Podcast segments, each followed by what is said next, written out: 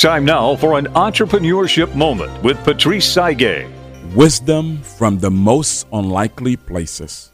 Great ideas are essential to the success of any great organization. Whether it is the search for a solution on how to address a customer issue, how to reduce costs, or how to increase revenue, companies with the best ideas and the greatest strategies for implementing them are the ones that achieve market dominance. Many entrepreneurs think that either they are the only one who can supply great ideas or that great ideas can only come from management or high powered consultants. As a consultant myself, I often run across this issue. It is not uncommon for me to run into an organization and have ideas presented to me by the staff. The art of great leadership is the ability to give voice to the wisest yet least honored people within the organization.